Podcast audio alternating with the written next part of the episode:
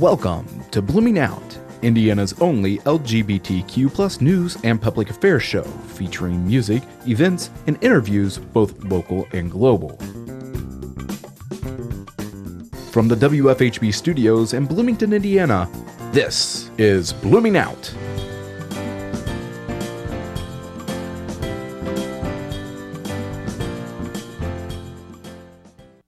Good evening and welcome to Blooming Out on WFHB. I'm Colin Shassberger. And I'm Jessie Grubb. On tonight's show, we have new music, your LGBT news headlines, and the LGBTQ area event calendar. But first, joining us this evening for a feature interview is Josh Peters, president of the Indiana Stonewall Democrats. Josh, welcome to Blooming Out.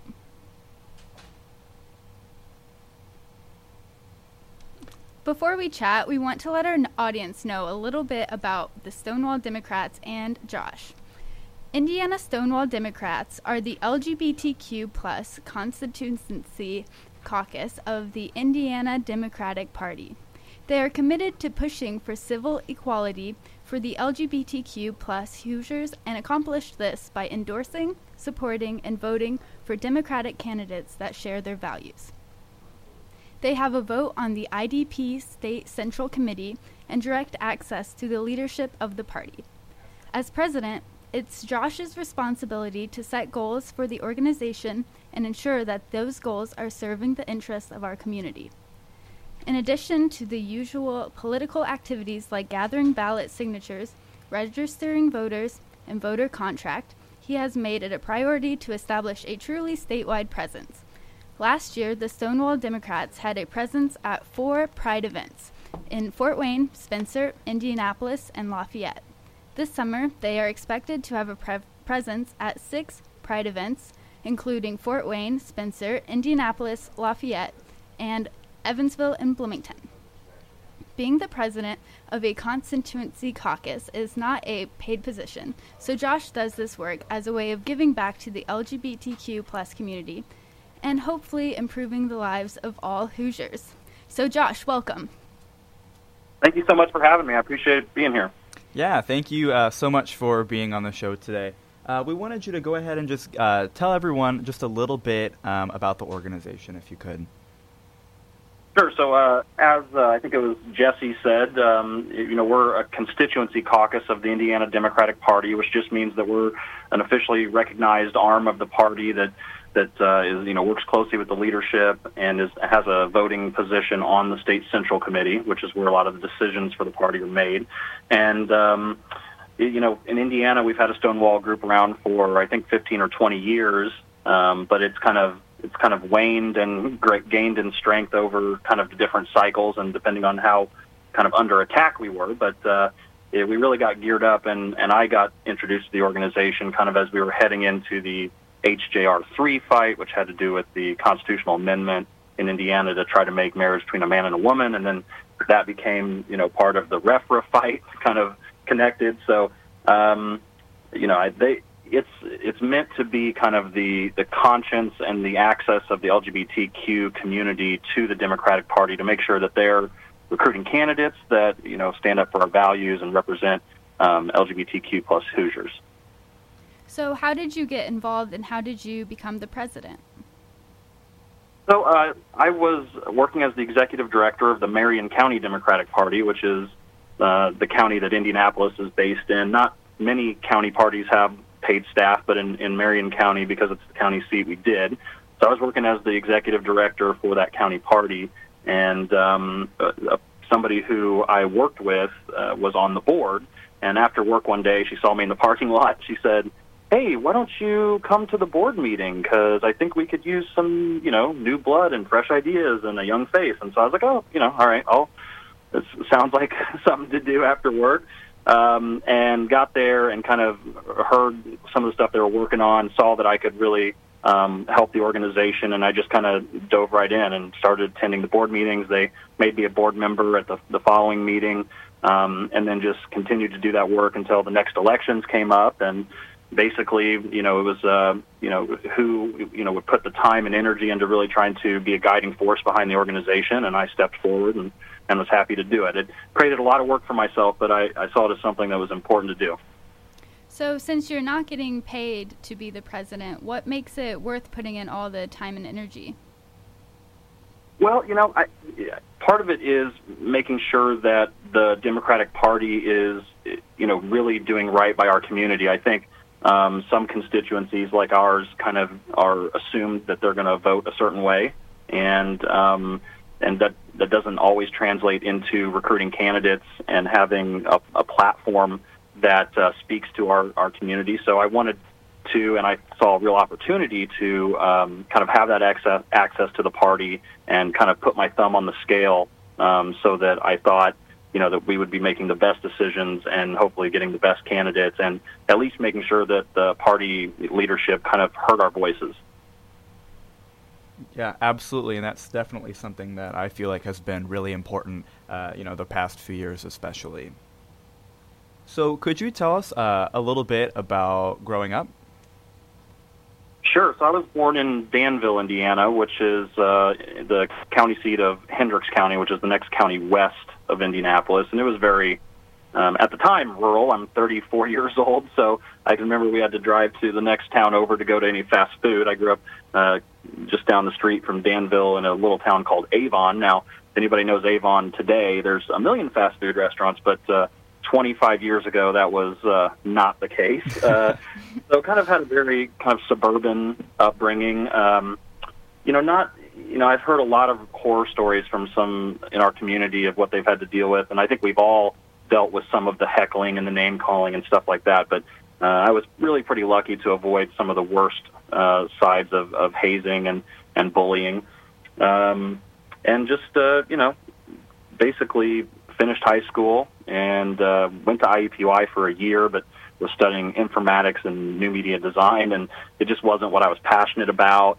And around that time, the uh, George W. Bush presidency was kind of melting down into the, the insanity uh, that that it became kind of right before we got Barack Obama. And so I was kind of motivated and got more interested in politics, kind of in my mid twenties, um, and then finally decided to go back to college when I was 27 or 26.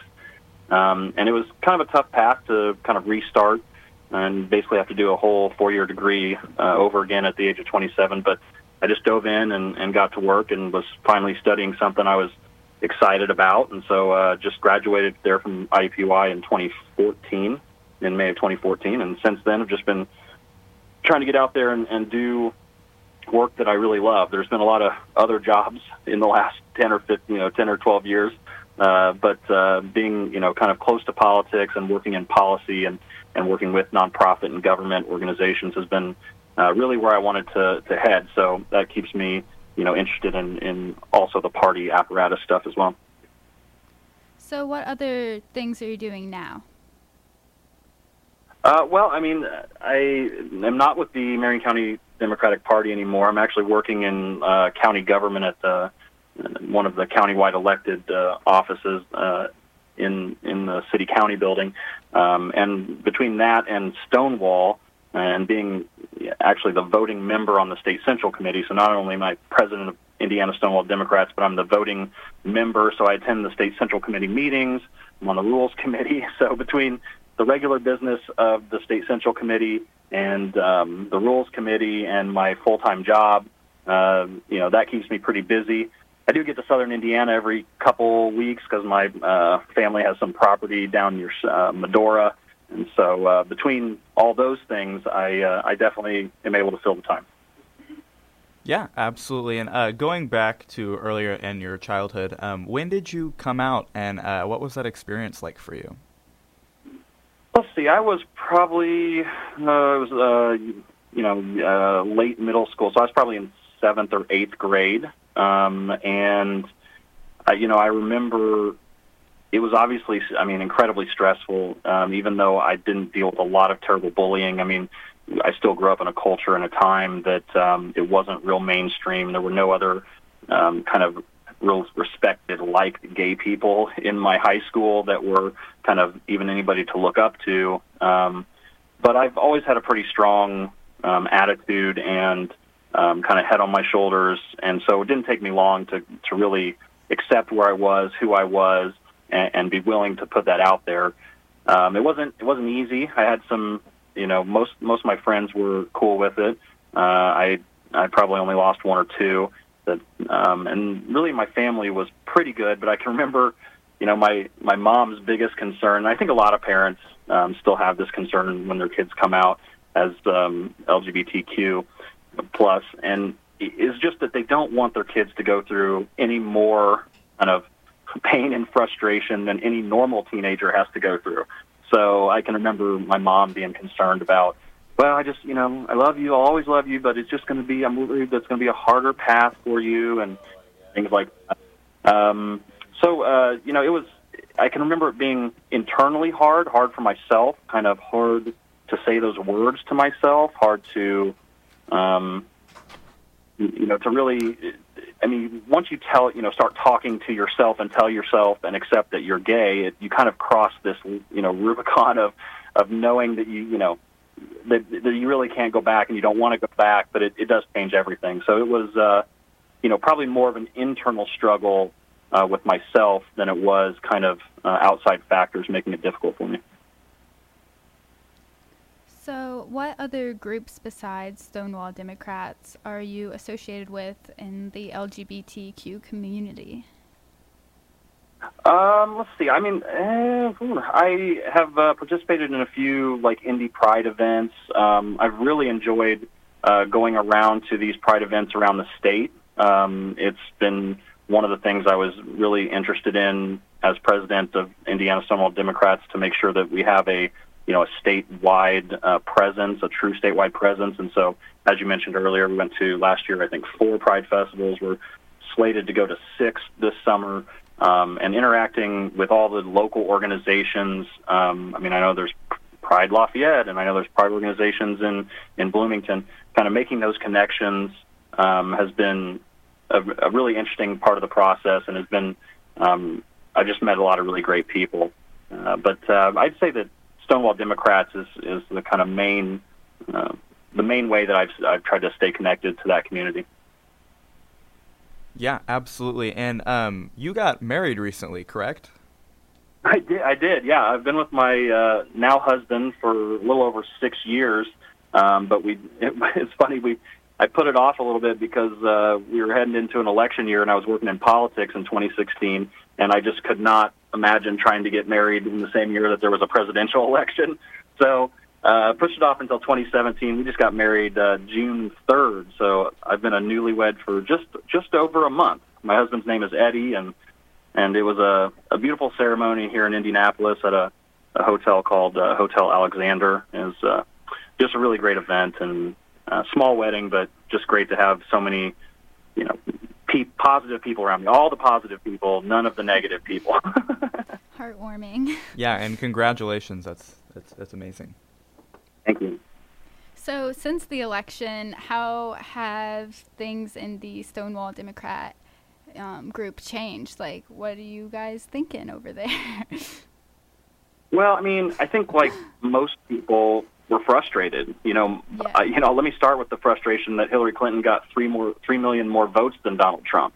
So uh, yes, constitutionally, he uh, you know was the winner because of our electoral college. But you know, I'd say immediately our frustration is how you know how does this happen when you know uh, what we think is a democracy is actually more of a representative republic democracy, and uh, you know we end up with results like this, and and then follow that with the kind of just cavalcade of shenanigans and tomfoolery because I can't curse on the air that we've been kind of subjected to uh, with this president, and you know it's it's frustrating. But uh, I think as Democrats, we have to kind of turn and look at ourselves and and say, you know, you know we we didn't we obviously didn't give voters a real great reason to vote for us to say we're not that other person isn't good enough. And uh, you know, until the electoral college changes, uh, you can lose by or you can win by three million votes and still become president. So, you know, we you know we got as Democrats got to learn how to work within the system um, that that we're working within, and also kind of look at ourselves and say, you know, what's what's missing missing from our messaging, and what's missing from from you know the energy that we're putting out there, and are we recruiting recruiting the best candidates? And you know, that kind of introspection goes on. And I, I like to think that our organization, our kind of arm of the Indiana Dem- Democratic Party, is kind of at the forefront of trying to force those conversations, even when some people are a little uncomfortable with those conversations. Yeah, absolutely. And Josh, we'll get right back to that, but first it's time for our first music break of the evening. Ahead of her debut EP, Jade, due out this September, New York based artist Miss White is reintroducing herself with a cheeky new song and video, Full Grown. Originally one half of electronic pop duo Governors, Miss White reemerged in 2015 under a new name that coincided with her personal journey to womanhood.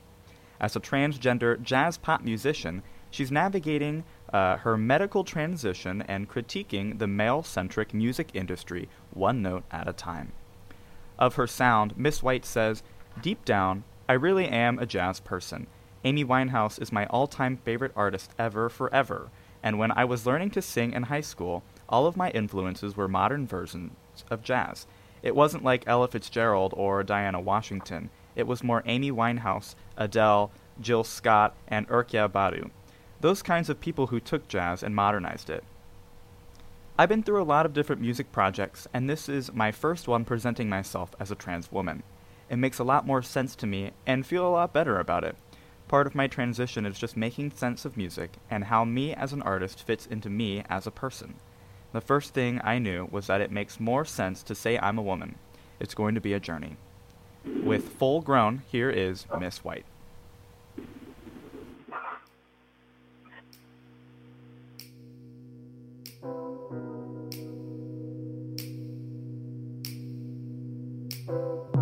It's no place to be. It's one big fallacy. Mm, Dinah had a right. Cause I'm mad about the boy. Cause he's haunting all my dreams. Taking all my joy.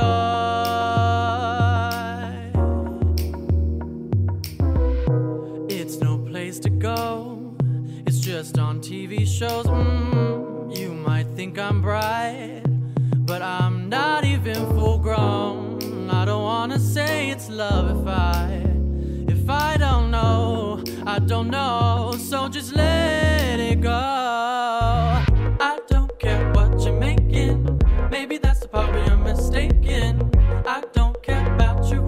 Rent or your charity belly fancy friends. It seems so overrated. Do you really wanna recreate it? No. I don't know. So just let it, da, da, da, da, let it go. I don't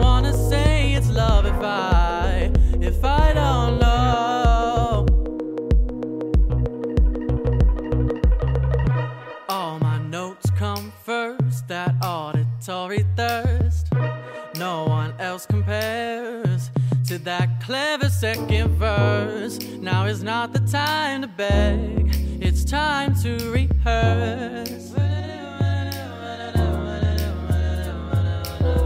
How come you never show why you love me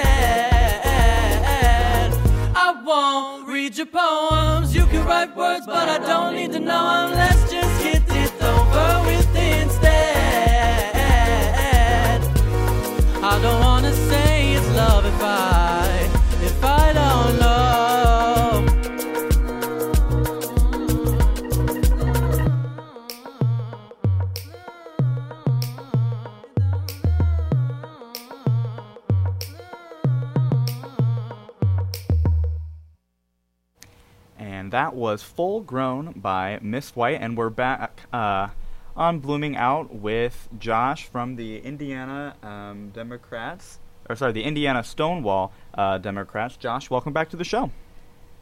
Thank you so much again for having me. And so we uh, left off from the music break talking a little bit about uh, the election last year. Um, what has the presidency looked like for the LGBT community so far? You know, it's funny when um, when President Trump, you know, was running in the late summer and early fall. You know, there, he kept kind of giving some overtures and to make some people in the community think that he would be okay on on LGBTQ rights. And um, you know, I can even remember seeing little snippets like, "Oh, his his children have so many gay friends, and how could he not be good for? You know, be okay? Surely he won't be like some of the conservative uh, Republicans on the far right."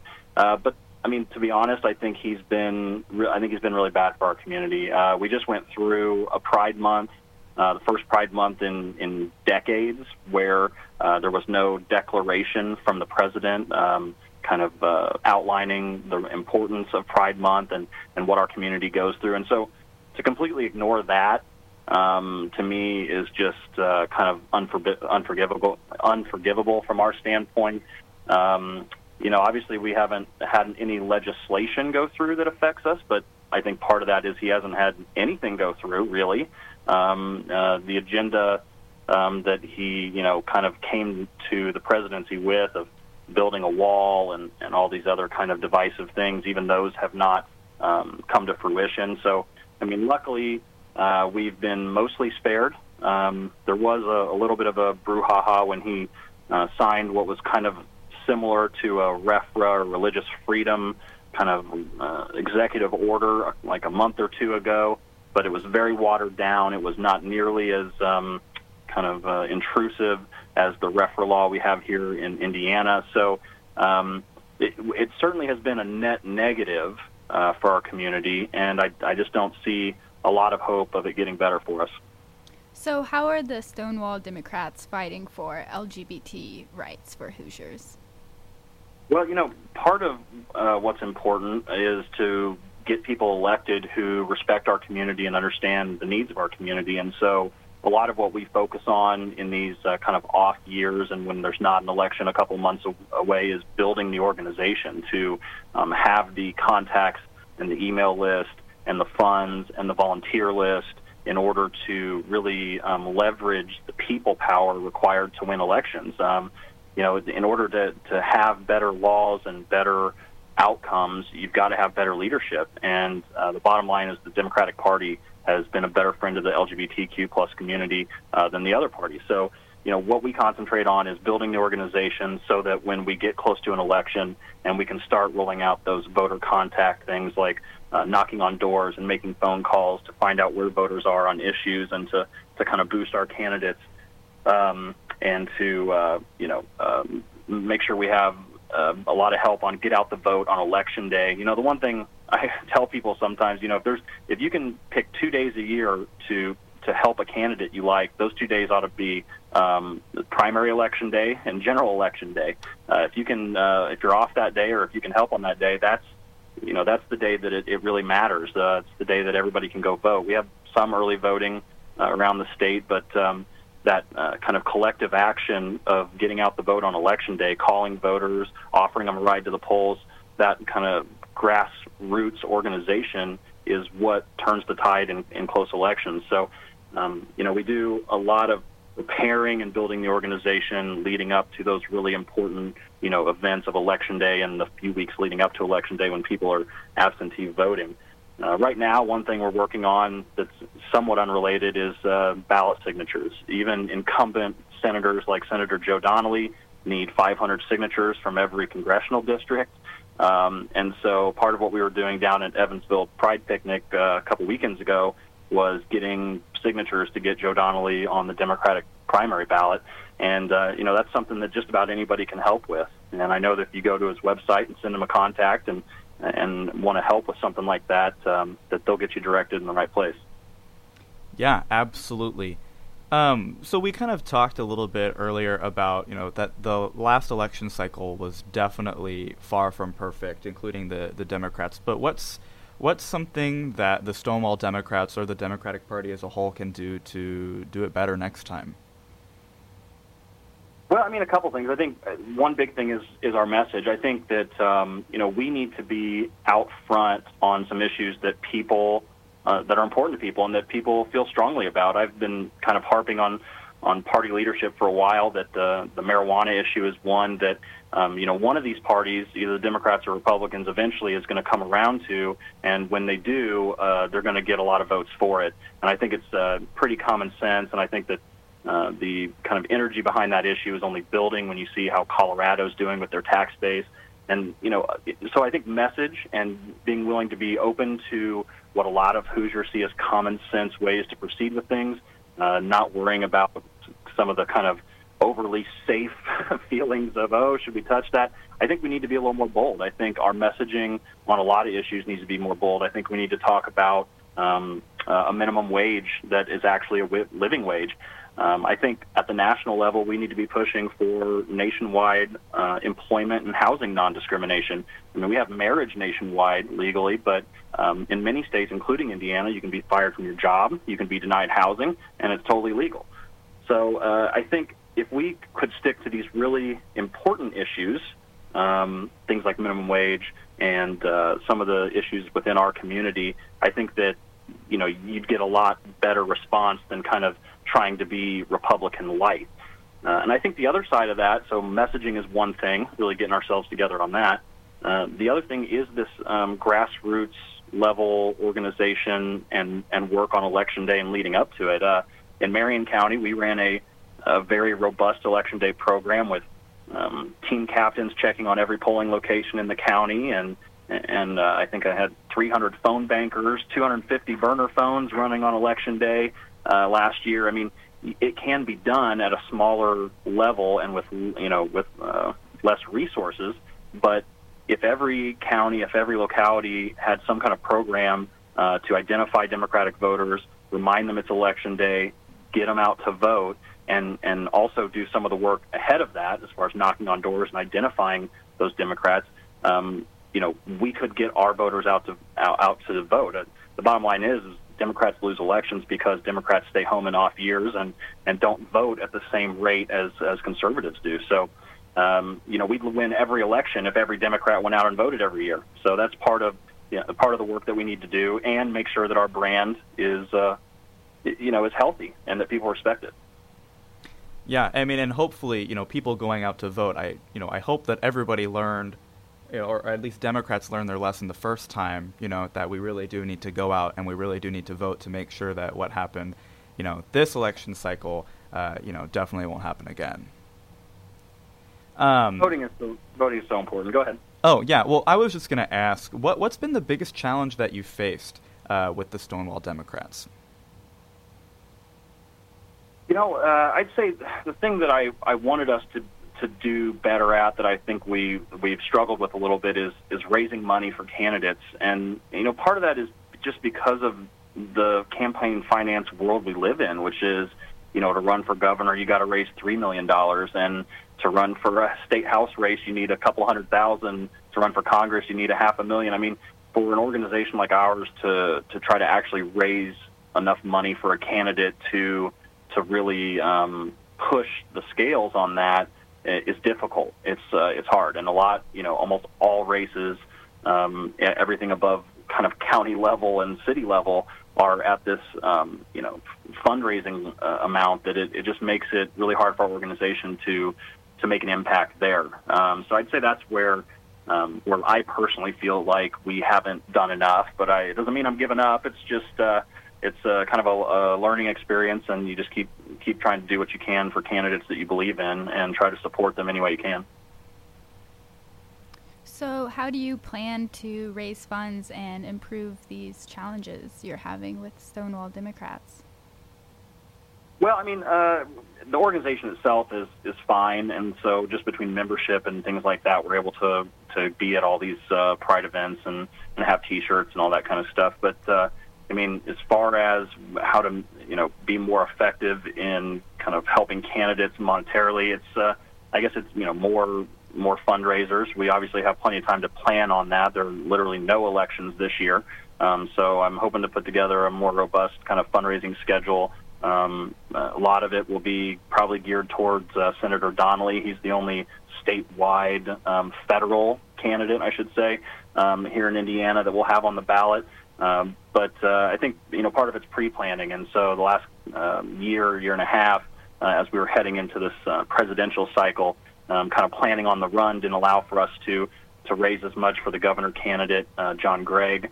Um, but uh, you know, going forward, I'm hoping we can have a more detailed plan in place and kind of a schedule of fundraisers, so that even if you know we're never going to be able to uh, match the you know the uh, the money coming in from uh, some of the really big donors like uh, corporations and unions and things like that. But if we can at least uh, raise enough to uh, kind of get their attention and, and make sure that they're listening to the needs of our community, then then that will be a success. Awesome. And uh, we're going to come right back to this, Josh, but we've got uh, another quick break, uh, and then we'll go ahead and come back uh, to this in a few minutes.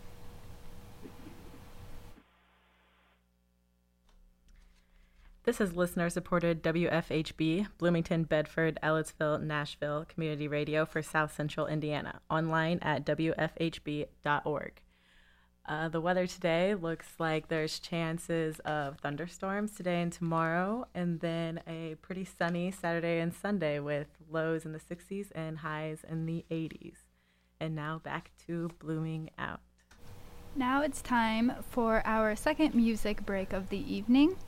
Natti Vogel's debut EP, Serving Body, is out July 26th, and for an artist who's been gigging on the downtown New York cabaret scene since 19, this is quite literally the most complete body of work he has served. Quote, I first played Cannibal live after coming back from my first solo tour in China, and my colleague and dear friend Raphael Leloup immediately heard the whole orchestration in his head, and just from the piano part just from the piano part. When he sent me a MIDI demo of his treatment, I was jumping around my weird circus apartment for joy, like this is my sound. But orchestral pop takes so long, takes a long time to make DIY. So fast forward a couple years to its uber glam single release party on the rooftop of Hotel Ch- Chantel with full live orchestra, an open bar, and cute costumes. And about songcraft in general, for me, it's always a discipline. Effort is a limited resource. There are things in life I will honestly never want to do. We all have to choose what we excel at and what we can forgive ourselves for being idiots at. For me, songwriting is like taking care of myself. I never begrudge the time I spend working on a song. It never feels like something I feel obligated to take care of. I just love it too much. From his debut album, here is Natti Vogel with Cannibal.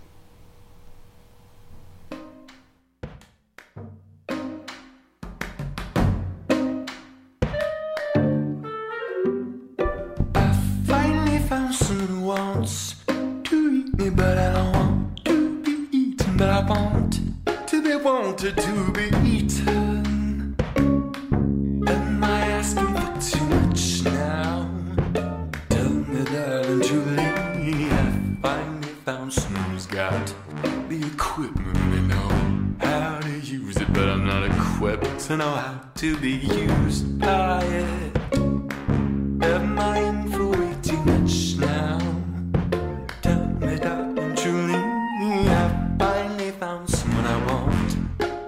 but I want them to think that I want them and only them to eat me. Am I asking for too much?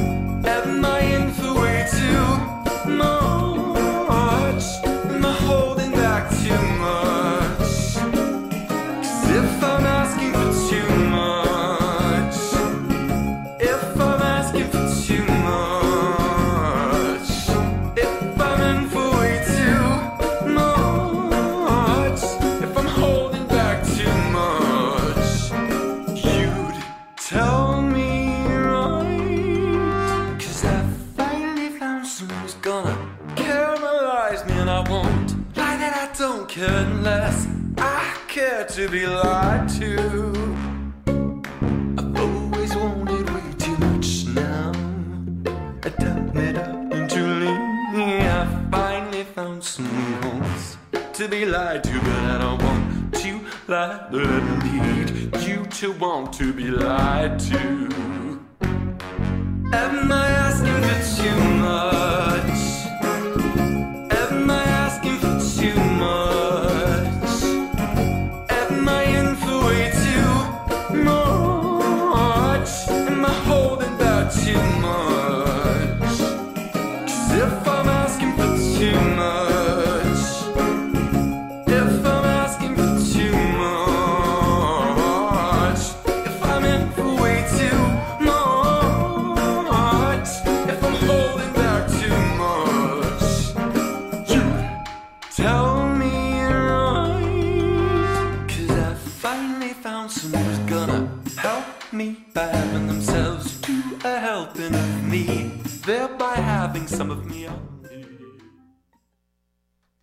Support for WFHB and Blooming Out comes from the back door, downtown's Bloomington's queer bar, dance club, and venue.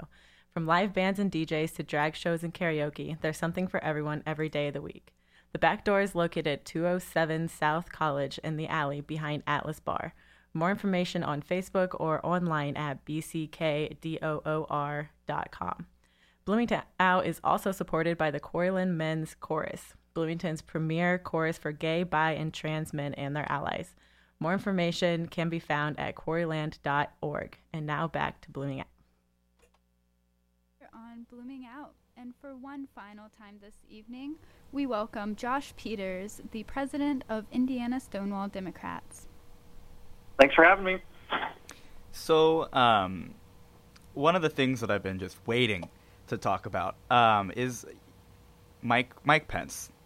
I, I hate to like you know say it, but um, you know that's one of the things that when he tried to pass his religious freedom bill a few years ago, that it was like I, you know everybody thought that this was probably the end of his career. And then when he was nominated for vice president, what was that like for the Stonewall Democrats?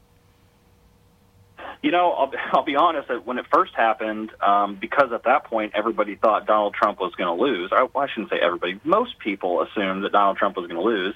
You know, we looked at it as kind of kind of a double-edged sword. It was, uh, wow, we're happy he's not going to be our governor anymore because criminy, he is a disaster. Um, but on the other hand, you know, the person who replaced him on the ballot, Eric uh, Holcomb, um, is, you know, not an extreme religious conservative, um, much harder to beat. I would say that if uh, if um, Mike Pence was the candidate for governor this last time around, that uh, John Gregg probably would have won. Um, and so uh, it was kind of bittersweet. It was happy to see him go, and we assumed that would be the end of his career, uh, but sad because we had a much harder Republican to beat. And in the end, um, although you know Governor Holcomb is definitely better and and less divisive, um, I still think any Democrat could do that job better and represent our community better. Um, but then you know he surprised uh, Governor Pence surprised us all and the world when when he was on a ticket that actually won. Um, and you know, I, I'd say that moment was, I'd say, pretty scary for uh, for our leadership and for our community. Um, we've seen some of the divisive stuff that he said about our community over the years, and and the way that he, um, you know, is able to kind of um, brush off criticisms um, that are that are valid, uh, that have to do with uh, the way he talks about our community and the way he feels about our community, and and for him to still you know ascend to the vice presidency was was tough and frustrating. And um, as much as we want to see Donald Trump gone, we know that uh, the next person in line is is uh, Mike Pence. So you know the, the fight continues. I think um, part of our organization's job is to have that institutional memory to say we remember what you said about us, we remember what you did to us, and uh, now that you are on the national stage, and once you take that next step and try to run for something else, likely president, believe me, we will be there to remind you and remind the media of all those things that you said about us and did to us. Yeah, absolutely. So, um, we also wanted to ask you, you, you talked a little bit about Governor Holcomb, and it seems that, and correct me if I'm wrong, he's a little bit more center right than, you know, Mike Pence was like right, right. Yeah, definitely. I mean, look, I, I think he's a, a little more pragmatic and not so driven by religious conservatism. So I think Mike Pence, whether it's part of his persona or really part of who he is, um, kind of bases a lot of his policy making out of this very religious conservative standpoint. And so it it was almost impossible for him to kind of uh, to moderate on social issues like those that affect the LGBTQ plus community. Whereas Governor Holcomb is, uh, I think, a more shrewd politician. I think he's a more flexible politician. And so, uh, you know, we just saw recently, I think it was just today that, uh, you know, the I think the HIP 2.0 or you know some form of government health care here in the state is going to start covering um, overdoses on heroin, which it hadn't before. I mean, that's the kind of thing that uh, Mike Pence would have never done, but uh, Eric Holcomb as kind of a, a more shrewd politician and not so moored to the religious conservatism is it's easy for him to say, oh yeah, let's yeah, I can handle that. We can do that. I won't lose the base uh, if we go that way. And and like I said, it'll make that alone will make him a lot lot harder to beat. Yeah, absolutely. Well, uh, Josh, uh, thank you so much for being on the show with us tonight. Hey, I got to at least uh, plug the website and stuff. You can, do I have 30 more seconds? Oh, yeah, absolutely. Go ahead. All right, so I just want to let people know that uh, obviously you can be an official member. It's $25 a year for an annual membership, and you can do that on our website, or if you just want to check out the organization more, www.instonewall.com. Follow us on Twitter at instonewall, and if you want to email us, you can email us at instonewall at gmail.com. Wonderful. Thanks again, Josh, uh, for joining us. Yeah, no problem. I really appreciate being here. You guys have a good rest of your day, okay? Yeah, too. thank you. You too. All right, take care.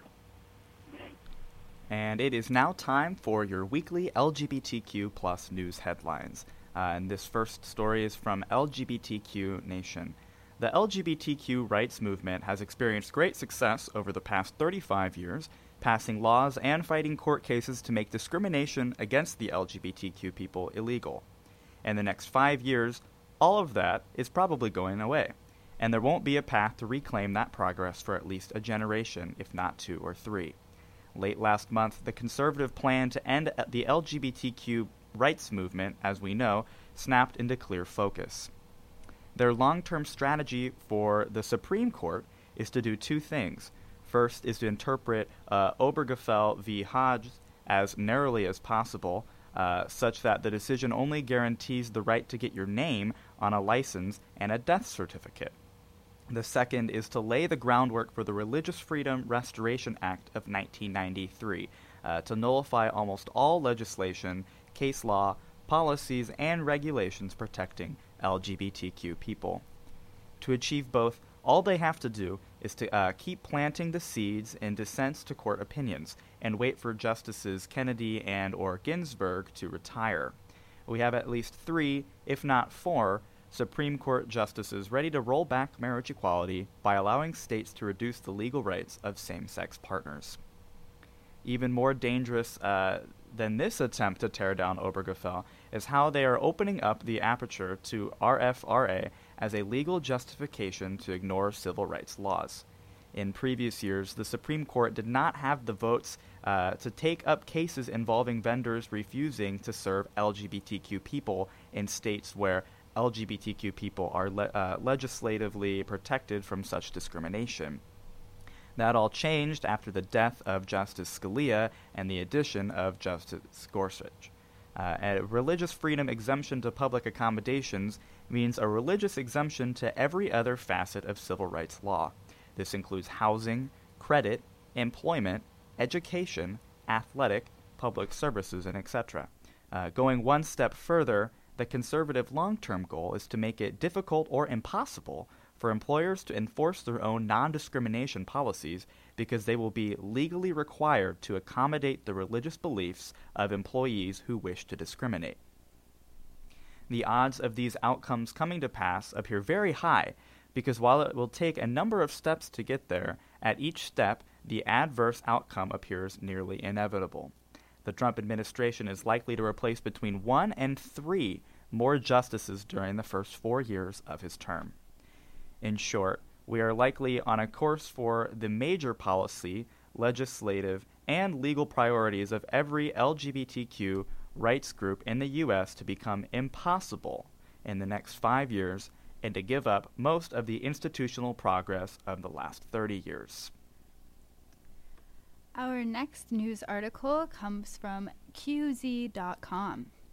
As the American author John Steinbeck once said, you can only understand people if you feel them in yourself.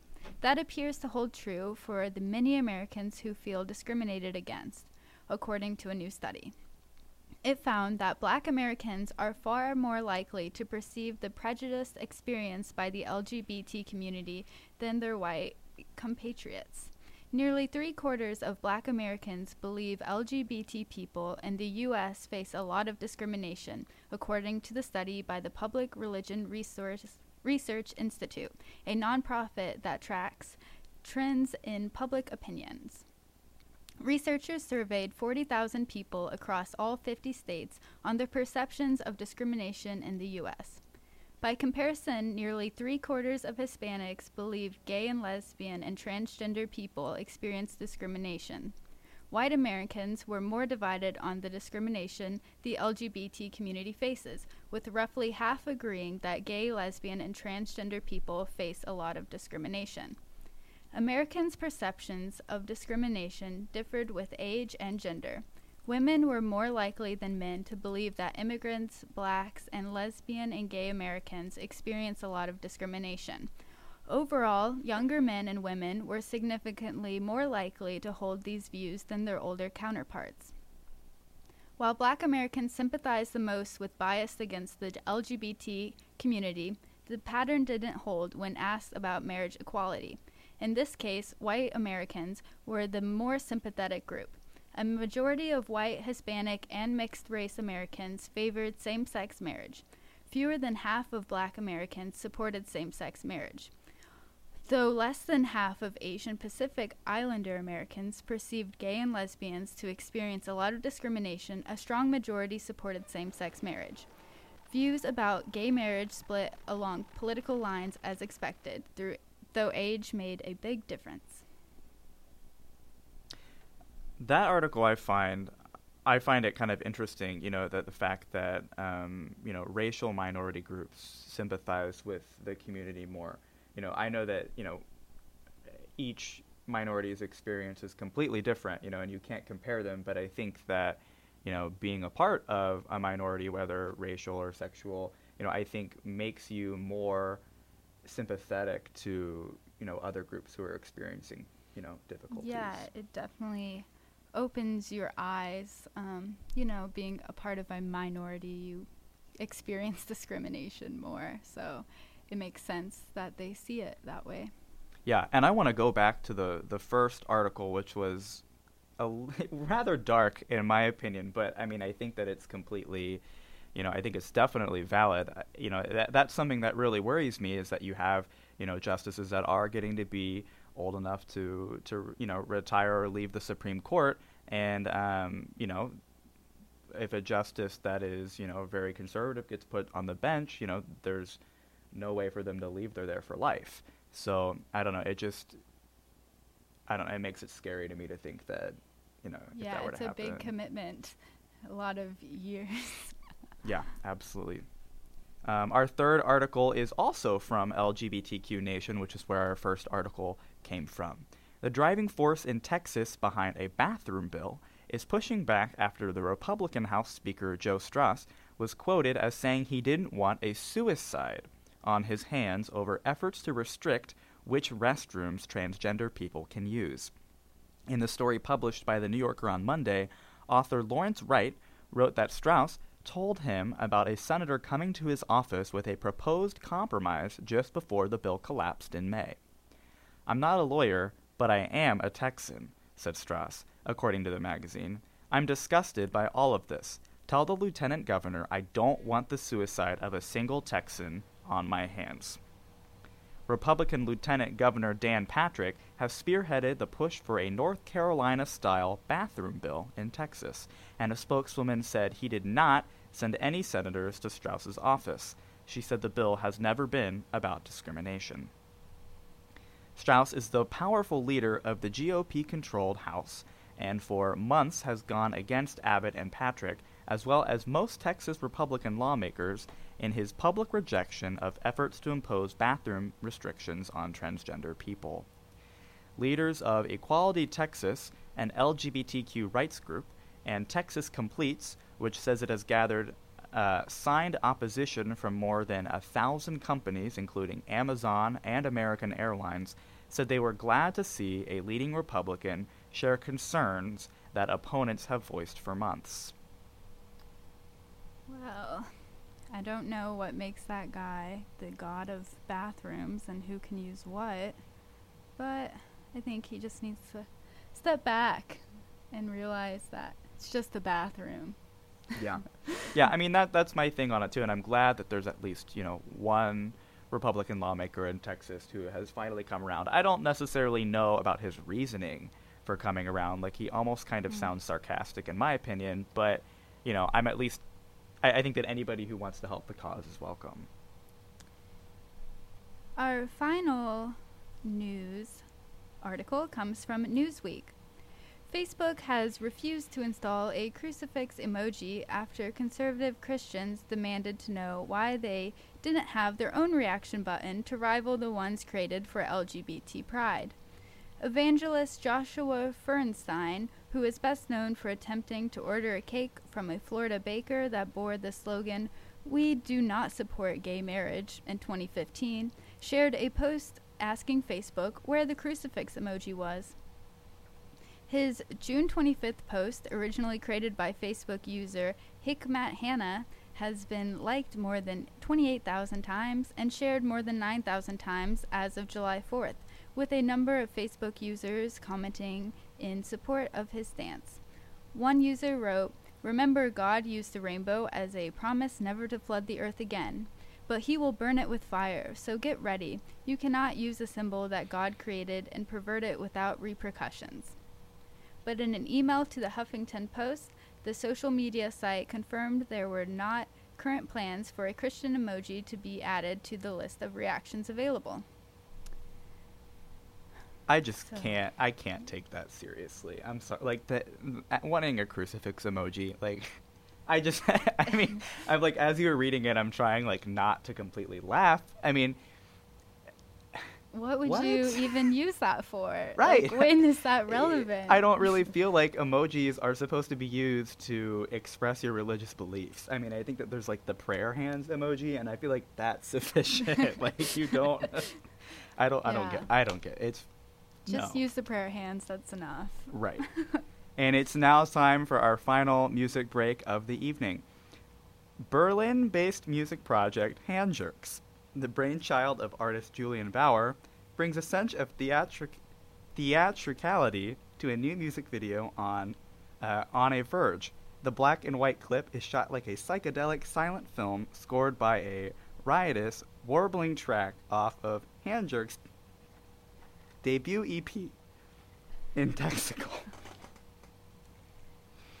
Hand Jerks EP Indexical, will be released on New Pangea July the 14th. From Handjerks, here is On a Verge.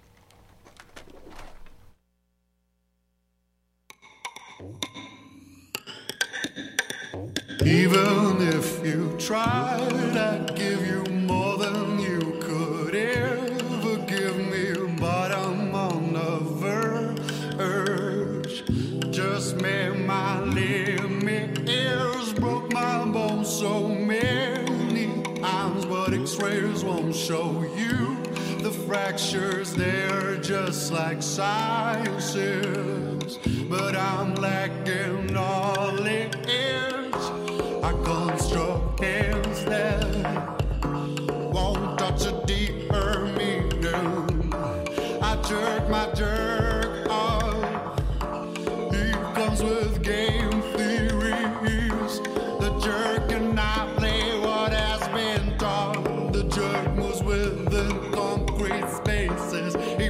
Me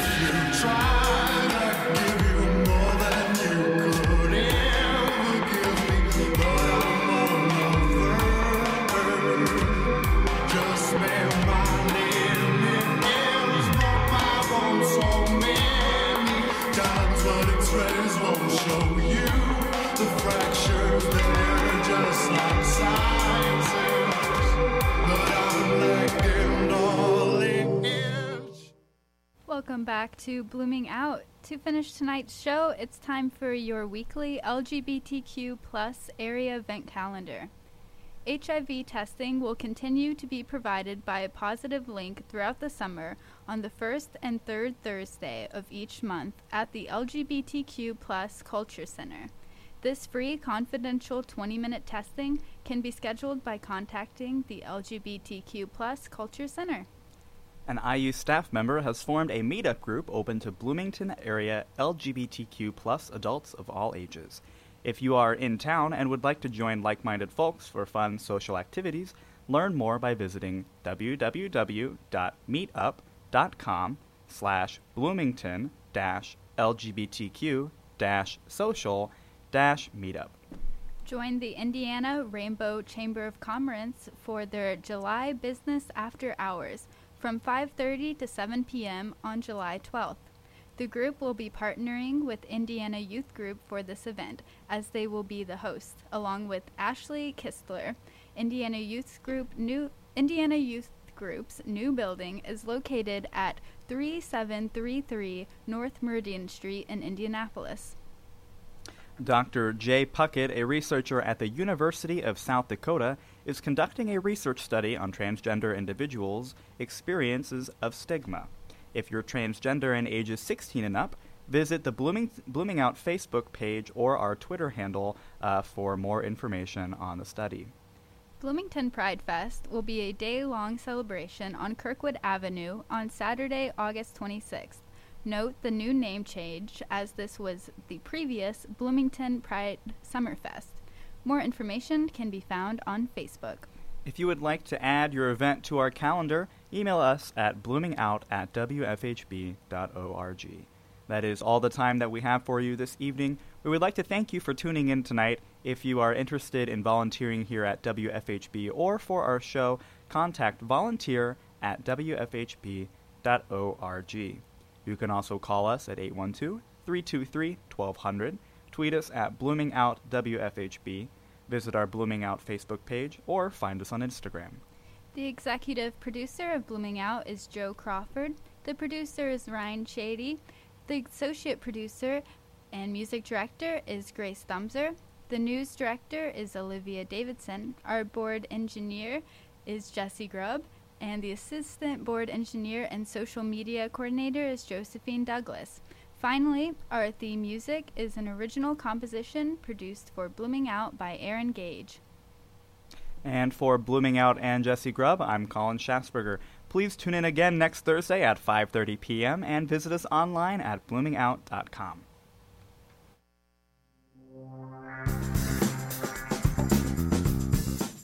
Blooming Out, Indiana's only LGBTQ plus radio program, airs every Thursday evening here on WFHB at 5:30 p.m. You can also stream us 24 hours a day, 7 days a week on WFHB.org or bloomingout.com. Thank you for listening. Please tune in again next week to Blooming Out.